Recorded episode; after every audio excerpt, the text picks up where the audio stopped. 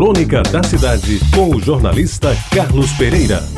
Muito bom dia, amigos ouvintes da Rádio Tabajara. Vasculhando meu passado, vou buscar na memória um episódio que marcou a minha infância e que por algum tempo foi motivo de muita preocupação, para mim e para alguns que dele foram testemunhas. Corria o mês de julho de 1946. Eu tinha sete anos e fazia o segundo ano primário do Grupo Escolar Santo Antônio em Jaguaribe, o meu mundo. De férias na escola, um divertimento preferido era jogar futebol com bola de meia, que era a única disponível, pois não havia como comprar uma bola de couro ou mesmo de borracha.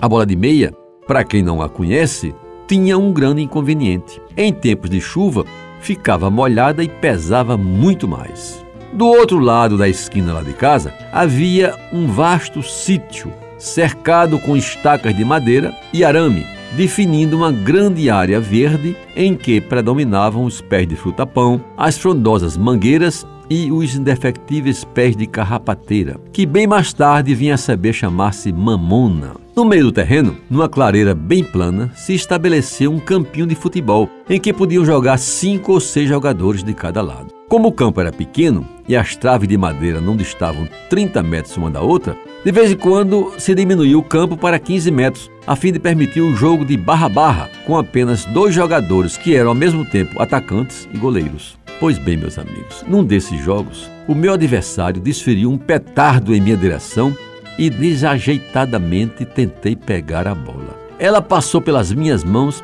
e foi atingir em cheio os chamados Países Baixos, ou seja, a região do baixo ventre e mais particularmente o chamado, desculpem, saco escrotal. O que se seguiu, somente depois vinha saber, é que desmaiei de dor e fui acordar em casa numa situação nada cômoda, cercado de muita gente. Minha mãe aflita, gritando pelo doutor Danilo Luna, o médico da família, que demorava a chegar e eu não entendia bem o que se passava, salvo o medo que me dominava ao ver que sangrava muito. Era uma cena cômica, se não fosse trágica. Meninos e meninas, adultos e curiosos, que passavam na rua se aglomeravam e, ao saber o que acontecera, ficavam lamentando meu estado e alguns chegaram a dizer que se não houvesse socorro imediato, eu correria risco de morte. Finalmente, o doutor Danilo Luna chegou e lá mesmo em casa me deu uma injeção que depois soube que era antihemorrágica e o sangue foi diminuindo até parar de vez. Muitos adultos à época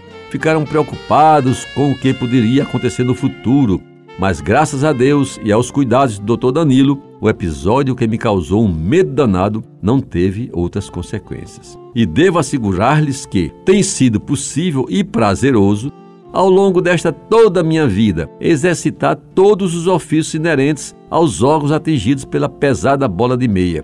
Naquele infeliz lance de futebol, que talvez por causar tanta dor, ficou gravado na minha memória para sempre. Aquele foi, sem dúvida, um petardo inesquecível. Muito obrigado pela atenção e até amanhã.